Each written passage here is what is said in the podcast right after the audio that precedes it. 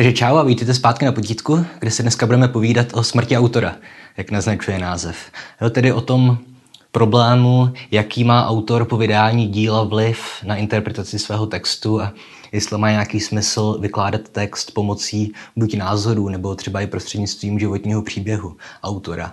Dobře, já jsem se tímhle tématem na potítku zabýval už několikrát, ale vždycky jenom tak v náznacích a vždycky potom v komentářích najdu nějaká vysvětlení skrze autorův život, tak jsem se na celý ten problém chtěl podívat komplexněji.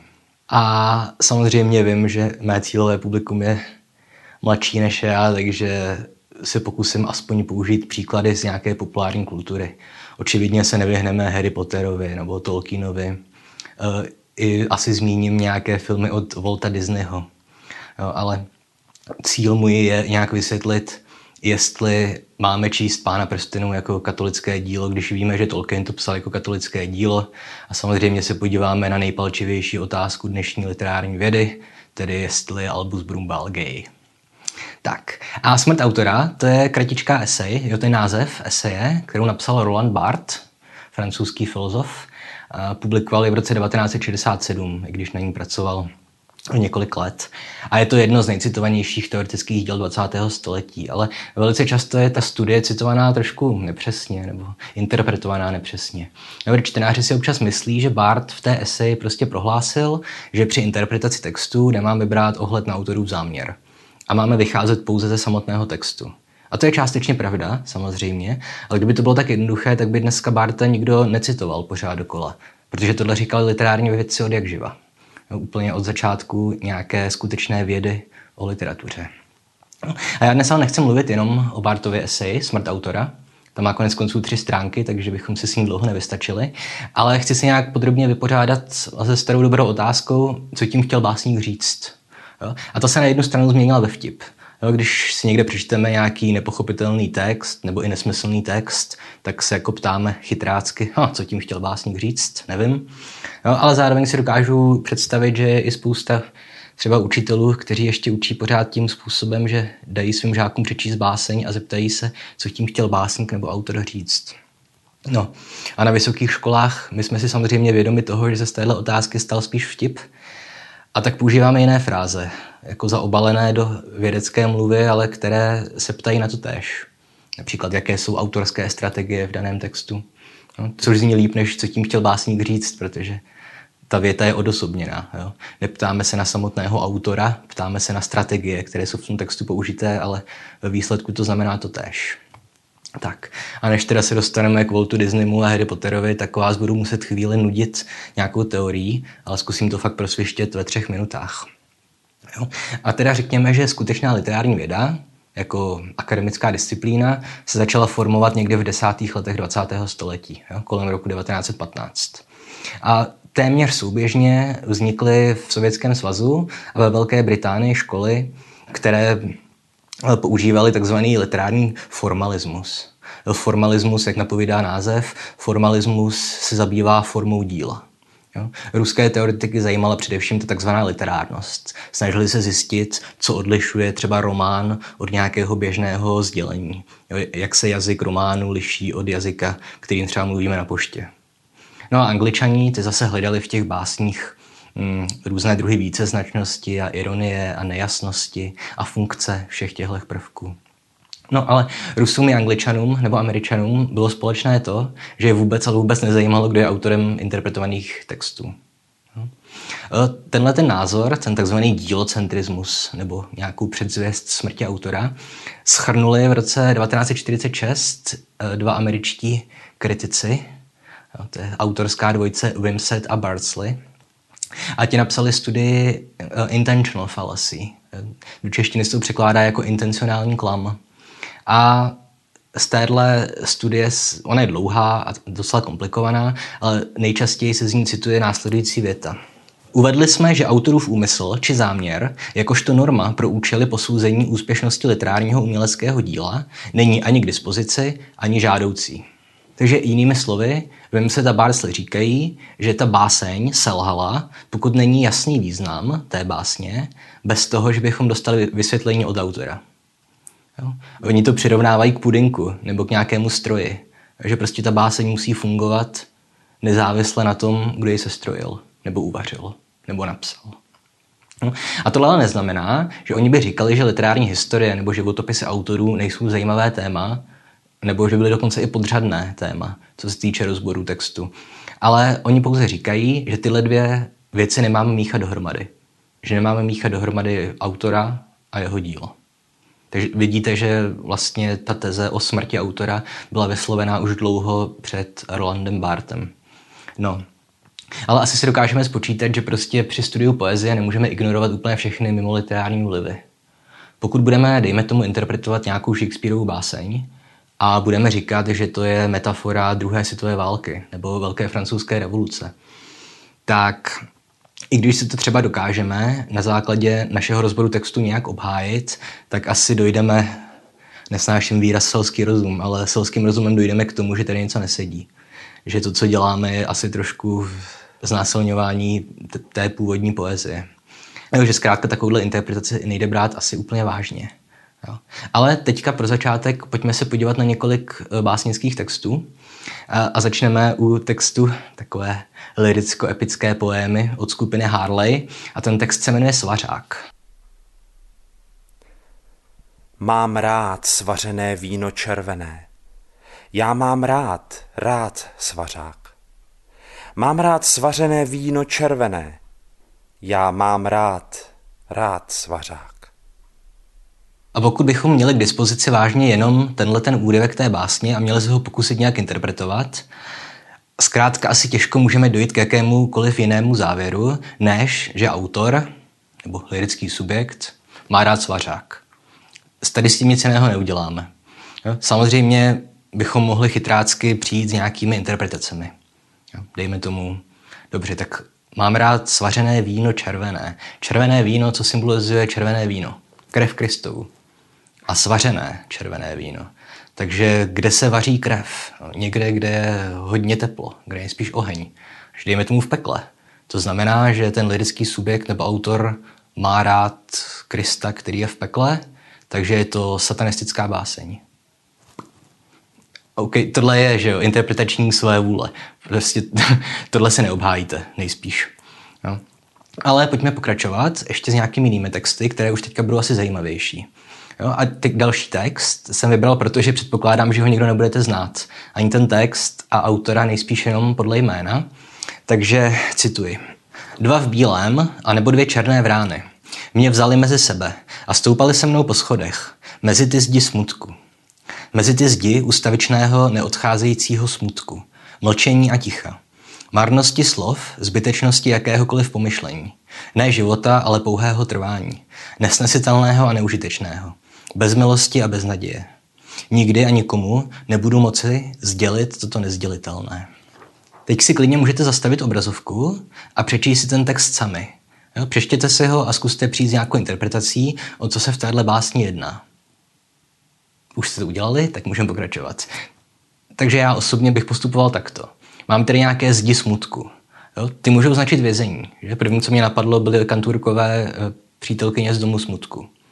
Takže dejme tomu, že vězení eh, asi může být, protože to též můžeme říct o částech, on říká, ne života, ale pouhého trvání, nesnesitelného a neužitečného, což asi popisuje život ve vězení. Že?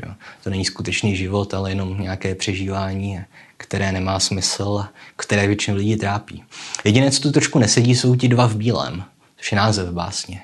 Že pokud vím, tak policajti ani bachaři obvykle nenosí bílé oblečení, ale možná. A zároveň jako povinností interpreta není pochopit úplně všechno, co je v té básni obsažené. Jo, někdy to nejde, někdy si musíte domýšlet. A tady už opět záleží na vaší vlastní interpretaci. A vždycky ve výsledku hlavní jsou estetické kvality toho textu který tenhle úryvek na rozdíl od toho předchozího má. Jo. Ale dobře, takže máme nějaký text, jehož autora neznáme a nevíme, jak se ho vyložit. I když teda jsem se pokusil o nějakou interpretaci a vy se o ní můžete pokusit taky. Ale teď se můžeme podívat na autorský záměr. Protože teď už vám můžu říct, že autor tohohle textu je Ivan Slavík, básník druhé poloviny 20. století. A e, on, jakožto staromilský pán udržoval čilou korespondenci se svými přáteli. A v jednom dopisu Mojmíru Trávničkovi, editorovi a literárnímu kritikovi, napsal následující. Prodělal jsem depresi před 20 lety. V Ostnu, ve hře na paní Sfrýdku, je pasus, končící slovy, že jsem se stoupil jako Gilgameš do podsvětí. A v hlohovém větru báseň Dva v bílém, které jsou věrnou vzpomínkou na tehdejší zážitky. Takže on v tomhle dopisu mluví o tom, že ve dvou svých sbírkách se vyjádřil ke svým zážitkům z deprese. A teďka, pokud já jsem, dejme tomu, literární historik, který nalezl tuhle báseň v básníkové pozůstalosti. Jo. A teďka znám autorův život. Vím, že nikdy nebyl ve vězení, za to strávil několik let v blázencích. Tohle všechno vím. V těch blázencích byl kvůli depresím. Nebo měl bych říkat v psychiatrických léčebnách. Že? A taky znám další Slavíkovo dílo a vím, že je pro něj typické, že že sám sebe staví do role nějakého toho mluvčího v té básni, do role toho lidského subjektu. Vydal dokonce i několik básnických deníků, jo, například já Arnošt Jenč. A když si dám všechny tyhle informace dohromady a budu vykládat jeho dílo, zkrátka napíšu, že báseň Dva v bílém popisuje pocit člověka zavřeného v psychiatrické léčebně. Opět by ode mě asi byla interpretační zvůle, pokud bych znaje tyhle všechny informace, nepřistoupil na to, že správný výklad té básně je pocit beznaděje člověka trpícího depresemi a přežívajícího v psychiatrické léčebně. No ale teďka, co když jsem vám lhal? A co když jsem upravil tu korespondenci trošku? Památník národního písemnictví je teďka samozřejmě zavřený, tam vás nepustí. A pokud vím, tak v tuhle chvíli jsem já jediný, který má tady ty dopisy vyfocené. A co když to bylo jinak a Slavík Trávničkovi ve skutečnosti napsal toto. Nastoupil jsem do vězení před 20 lety. V Ostnu ve hře na paní Sfrýdku je pasu skončící slovy, že jsem se stoupil jako Gilgameš do podsvětí. A v holhovém větru báseň dva v bílém, které jsou věrnou vzpomínkou na tehdejší zážitky. Jelikož víme, že Slavík nikdy nebyl ve vězení a víme, že to věděli adresát jeho dopisu, tak bychom pravděpodobně usoudili, že Slavík použil metonymy, no, protože věděl, že to jeho přítel pochopí. Co kdybychom měli k dispozici jenom text básně a korespondence, ale neměli žádné další detaily o autorově životě? Jo? Pokud bychom přistoupili na to, že se máme řídit jenom autorským záměrem, tak bychom si nezbytně tuhle báseň museli interpretovat jako popis situace vězněného člověka. A samozřejmě, kdyby mu napsal Slavík Trávničkovi, že ta báseň popisuje cestu na nákup, tak bychom si asi museli říct, že prostě se buď zbláznil, anebo že si dělá srandu, nebo že používá nějaký humor, který chápu jenom oni dva, protože se znali i osobně. A asi bychom museli takovouhle interpretaci zavrhnout úplně. Jo? Protože zkrátka není kompatibilní s tím textem samotné básně. Jo? Ale tady, co je nejdůležitější, tak ta metoda ignorování autorského záměru vznikla v podstatě především z pedagogických důvodů. Jo? Protože všichni autoři této metody ignorování autora byli vysokoškolskí učitelé, a který poté, co narostl zájem studentů o studium literatury, tak zkrátka dělali to, co dělali učitelé od jak živa. Chtěli přimět studenty k tomu, aby s nimi, aby s nimi povídali. Pokud jste učitelé, tak víte, jak těžká práce to je. Takže oni si zkrátka na seminář přinesli pár neoznačených textů. Jo? Rozdali je studentům, ti nevěděli, kdo jsou autoři těch textů, takže mohli vymýšlet jakékoliv teorie, jakékoliv interpretace, které chtěli, bez jakéhokoliv omezení. A tak uběhla ta hodina a půl toho semináře a všichni měli celkem no, dobrý pocit z toho, že strávili čas užitečně a že to snad i bavilo. Takže proč o tom mluvím? Pokud jste ten výše citovaný úryvek z básní Ivana Slavíka třeba pochopili jako, dejme tomu, metaforu člověka ve vězení, tak je to naprosto v pořádku. A ostatně podobnost uh, asi člověka, který je zavřený v blázenci a který je zavřený ve vězení, to je skoro stejné. Že jo? Samozřejmě můžete argumentovat, že do blázence někdy lidi nastoupí i dobrovolně, do vězení asi ne, ale pokud si vzpomenete na film nebo knížku Přelet nad kukačím hnízdem, tak je to v pořádku. Zároveň ale tohle platí pořád ještě spíš pro nějaké, tady ta metoda toho formalismu, pořád ještě spíš platí pro nějaké ty semináře aby podnítila studenty k tomu, aby diskutovali. Ale kdybyste psali bakalářskou práci o díle Ivana Slavíka a vyložili tuhle báseň jako metaforu věznění, tak vám to nejspíš neprojde. Ale pravda prostě je, že autorský záměr jako kritérium hodnocení textů eh, odmítali vlastně všichni literární vědci. ještě dlouho před vydáním Bartovy eseje Smrt autora. Na obranu autorské intence se stavěli někteří. Samozřejmě 19. století to fungovalo celé na tomhle principu. Ale ve 20. století třeba americký uh, filozof a literární vědec E.D. Hirsch, jo, ale ten obhajoval autorský záměr vlastně jenom z etického pohledu. Jo, on stejně jako Barsley a Wimset uh, nepopíral, že autorský záměr je nedostupný, ale on jenom říkal, že pokud máme zkrátka dvě stejně dobré interpretace nějakého textu, tak se máme rozhodnout na základě toho, co byl autorův záměr. Jo, protože to je etické, protože to je hezké vůči tomu autorovi. Ale samozřejmě, jako jak často se nám stane, že máme dvě interpretace, které jsou naprosto stejně funkční. Jo? Málo kdy. Jo, to je jenom takový detail. Ale mm, jak je teda možné, že vlastně ta Bartova esej Smrt autora z roku 1967 je tak zásadní, když smrt autora vlastně prohlašovali úplně skoro všichni literární vědci. Jo? Už nějakých 50 let pomalu před ním. Jo? No a to je právě kvůli tomu, na co jsem upozornil výše, totiž, že vlastně formalismus sice autora úspěšně ignoroval, ale nijak nepopíral, že autor existuje a že je autorem svého díla. Jo? A Barth došel k závěru, že ve výsledku formalismus roli autora paradoxně ještě upevnil. Jo? A Bart sám přišel s tvrzením, že autora není potřeba ignorovat, jak to dělali vědci před ním, ale že, že je přímo potřeba autora zabít. Proto smrt autora. Um, cituji. Autor stále ještě převládá v učebnicích dějin literatury, biografiích spisovatelů, časopiseckých rozhovorech a v samotném vědomí literátů, usilujících propojit prostřednictvím vlastního intimního deníku svou osobnost a dílo. Obraz literatury, který můžeme nalézt v běžné kultuře, je tyransky zaměřen na autora. Jeho osobnost, jeho historii, jeho záliby a vášně. A vidíme, že i dnes, že i dnes, 53 let od vydání smrti autora, se nic nezměnilo. A dokonce, i když mluvíme o spisovatelích, jako je Milan Kundera, Cormac McCarthy nebo Elena Ferrante, což jsou všechno autoři, kteří si pečlivě střeží své soukromí, tak vždycky nezapomeneme zmínit, že jsou to autoři, kteří si střeží své soukromí a neposkytují žádná vysvětlení ke svým vlastním textům. Pořád ještě jako ten autor pro nás hraje hrozně velkou roli. Furt ho strašně fetišizujeme. Jo, přestože třeba tihle tři zmiňovaní autoři žijí právě tou Bartovou představou o, o smrti autora, o pojetí literatury my na to upozorňujeme a tím vlastně přispíváme k chápání spisovatele jako autora a nějakého boha světu, který on sám stvořil, ten spisovatel. A moja kulpa, já to dělám taky. A zároveň jako Bart neříká úplně, že máme ignorovat autory, nebo že jim máme upírat autorství, jenom říká, že zkrátka básník není jediný tvůrce toho textu. Že je to jenom nástroj, náustek, hubička, jo, prostřednictvím kterého se proza nebo báseň hmm, prodrala na povrch mezi čtenáře, když to řeknu blbě. Jo? Totiž, že autor jenom sformuloval doslov něco, co byla zkrátka kombinace nálad své doby, kultury, odraz historie. Jo? On říká, že zkrátka v literárním díle se promítají složky existence, hmm, které si sám autor mnohdy ani, ani neuvědomuje. Jo? Bart říká, že pojetí autora jako tvůrčího individua je vlastně až vynálezem nějakého toho protestantského individualismu a evropského osvícenství. No. On v první řadě mluví o jiných kulturách. On používá termín něco jako etnické národy, co už by, to už by dneska asi neprošlo. Jo? Ale on říká, že třeba v azijských kulturách nebo mezi nějakými indiány, že, jako úplně, že vůbec neexistoval koncept autora díla.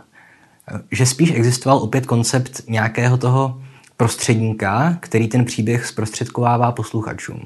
Ať už to byl nějaký šaman nebo bard. Jo. A když se podíváte i do středověku evropského, tak tady fungovalo něco podobného.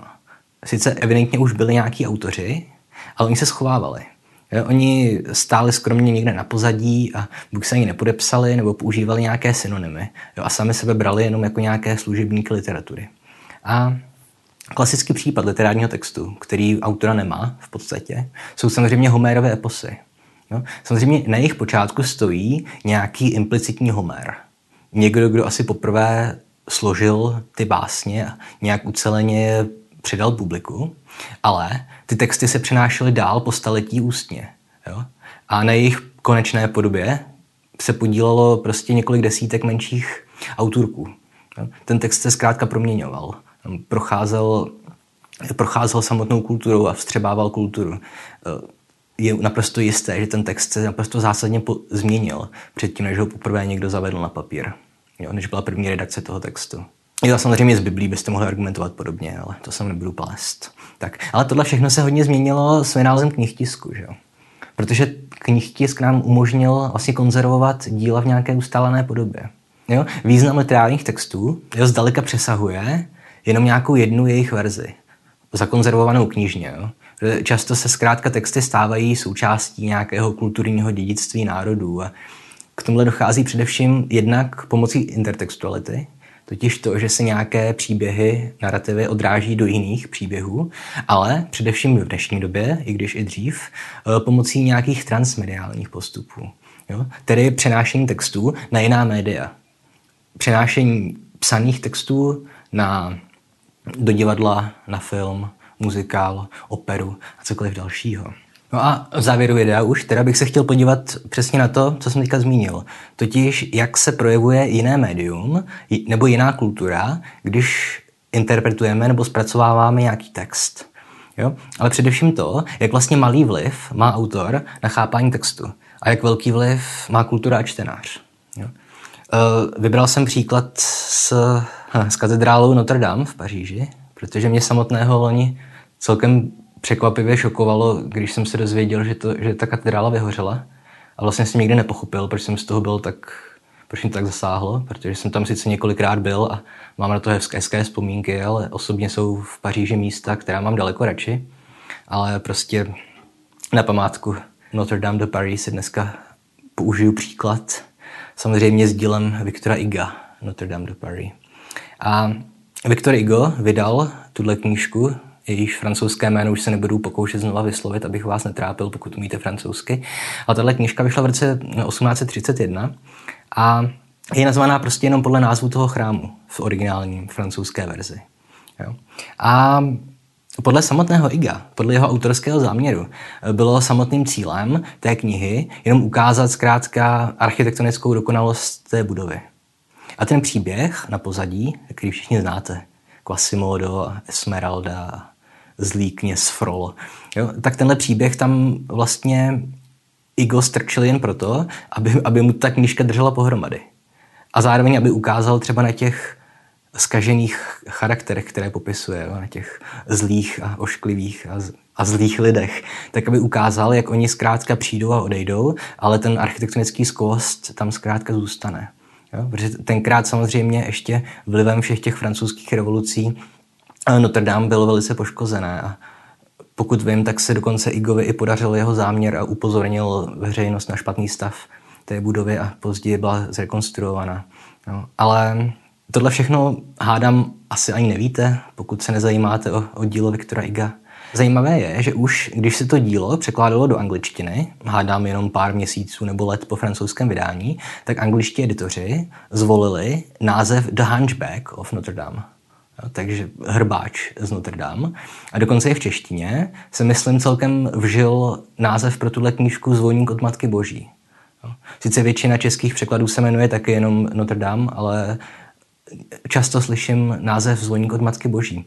A samozřejmě v obou těch jiných kulturách, v té angloamerické nebo v české, eh, tak se dostala do, do popředí postavy toho románu. Hádám proto jednak, aby to bylo atraktivnější pro čtenáře, protože kdyby si bral takovou bychli jenom kvůli tomu, aby si četl o baráku, ale jednak i proto, že hádám, že my ani angloameričtí lidi nemají tak silný vztah eh, k chrámu Matky Boží, k Notre Dame.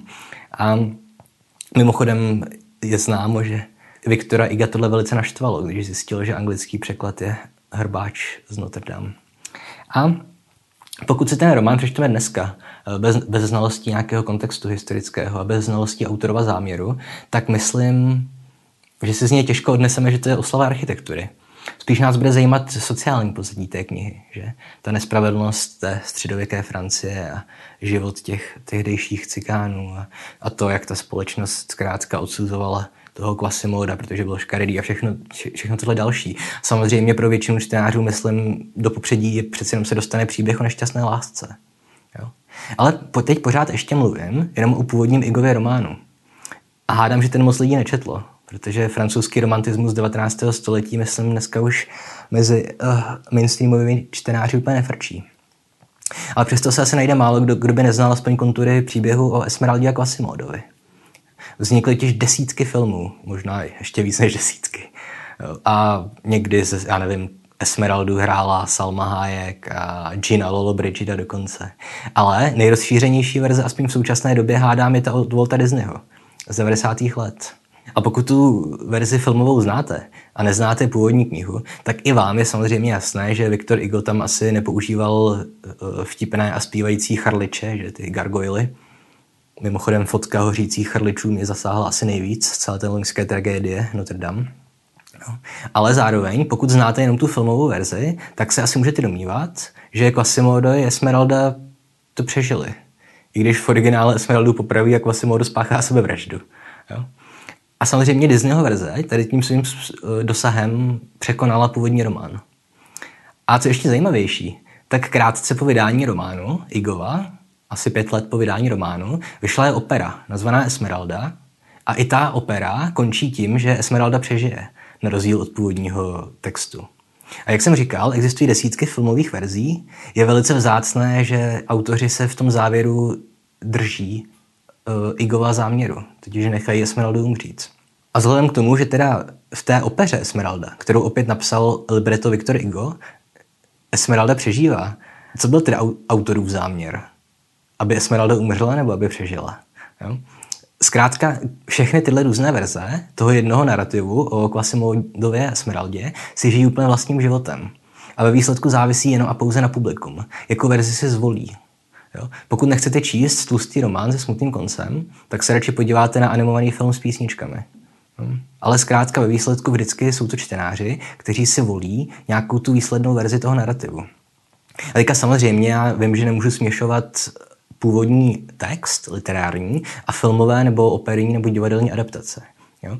Ale tím chci říct, že vlastně film v dnešní době funguje velice podobně jako ti bardové nebo šamani, které zmiňuje Bard v rámci těch jiných kultur. Totiž, že oni berou nějaký původní příběh a předkládají nám jeho různé varianty. Jo? A kdyby se, dejme tomu, došlo k nějaké katastrofě a knihy by zmizely a zbyly by jenom filmy, tak i budoucí generace by pořád měly příběh chrámu Matky Boží, i když by se k něm nedostal původní autorský záměr.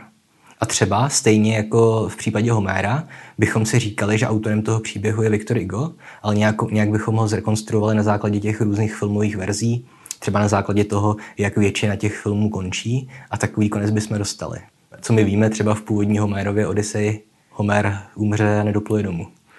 Ale jeho následníci Bardové to zkrátka změnili, aby to vyhovovalo vkusu tehdejšího publika. A teď bych ještě chtěl, abyste se podívali na obrázky z filmů, které jsem zmiňoval, jak je v nich stvárněna Esmeralda. Vidíte Salmu Hayek, uh, Ginu Lollobrigidu a tu kreslenou postavičku Esmeraldy.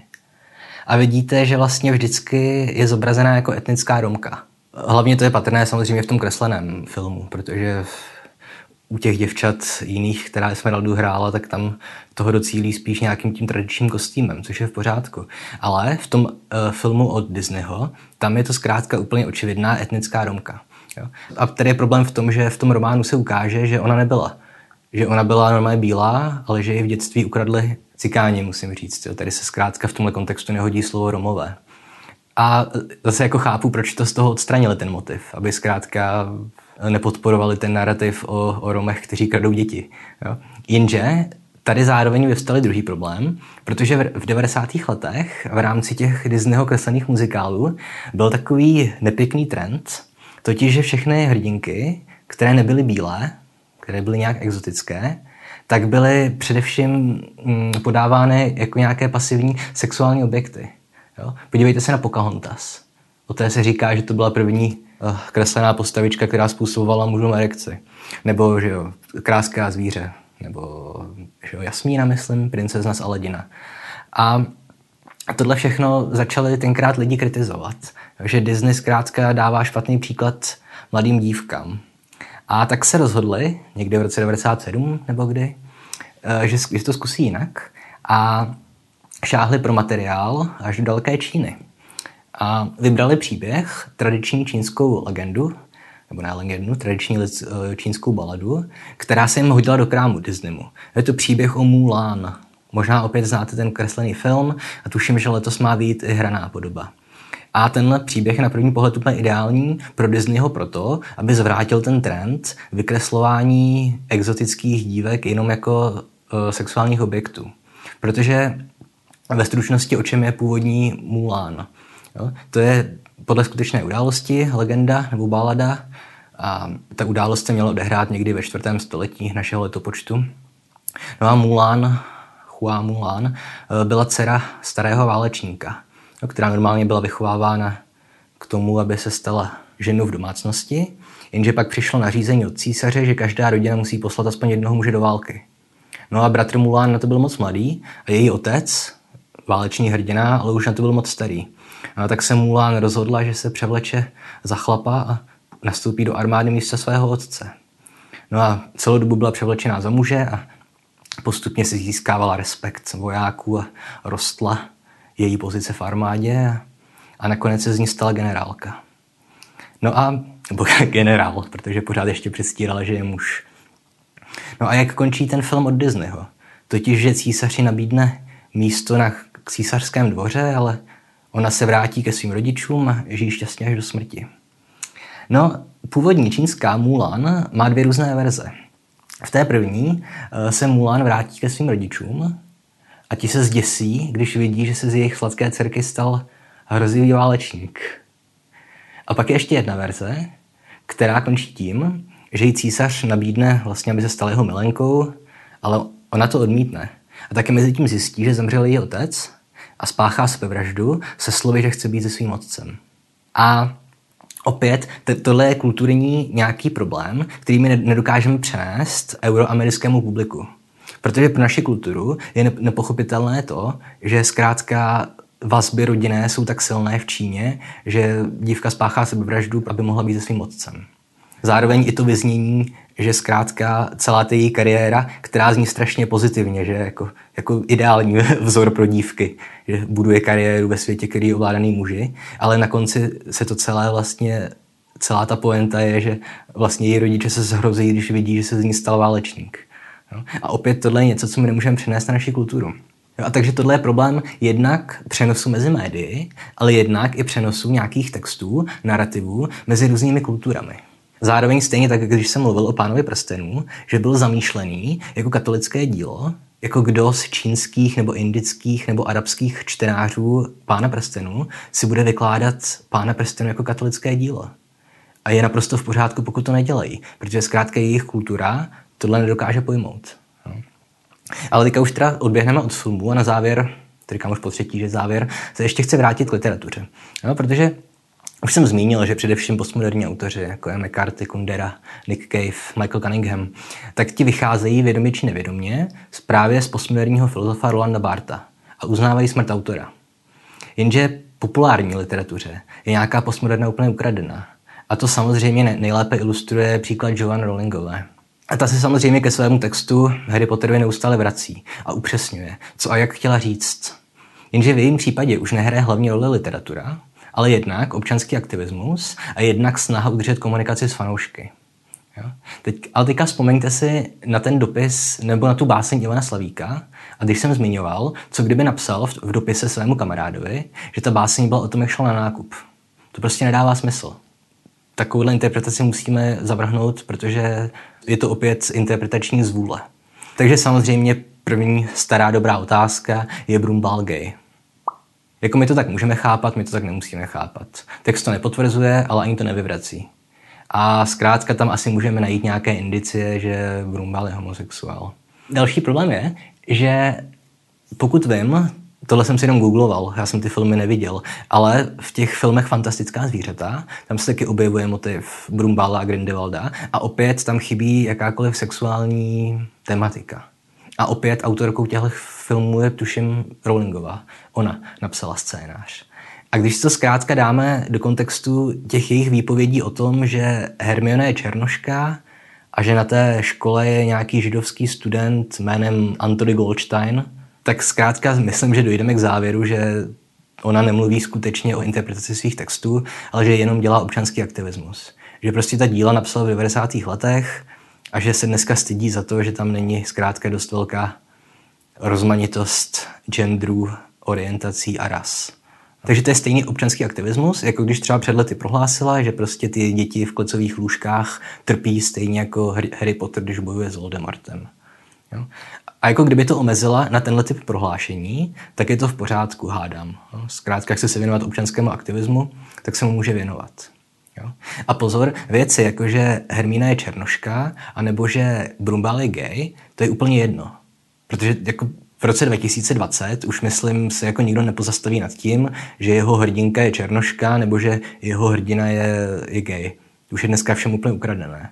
Problém je jinde. Především v tom, že kromě těchto vlastně banálních a zbytečných a nedůležitých informací vypouští Rowlingová i informace, které už jsou asi dost škodlivé.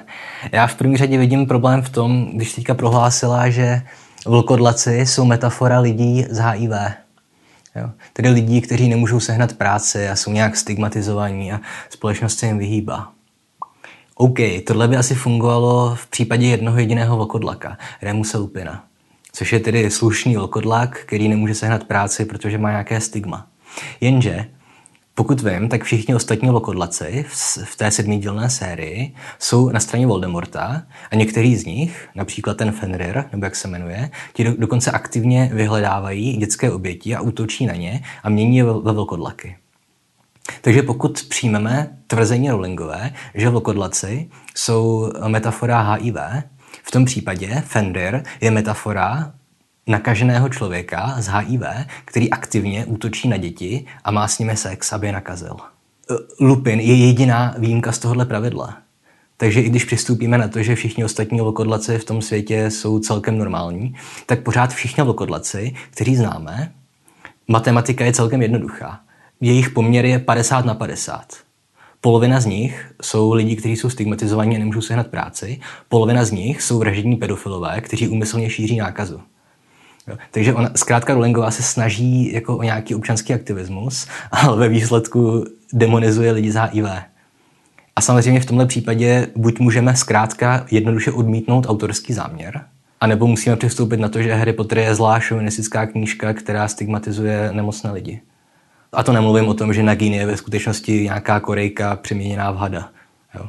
Jako bychom neměli dost těch kliše o azijských submisivních čubičkách, které chtějí sloužit svým pánům. Tohle všechno jsou fakt strašně škodlivé věci. Už z pohledu nějakého sociálního aktivismu, když už se do něj Rowlingová pouští.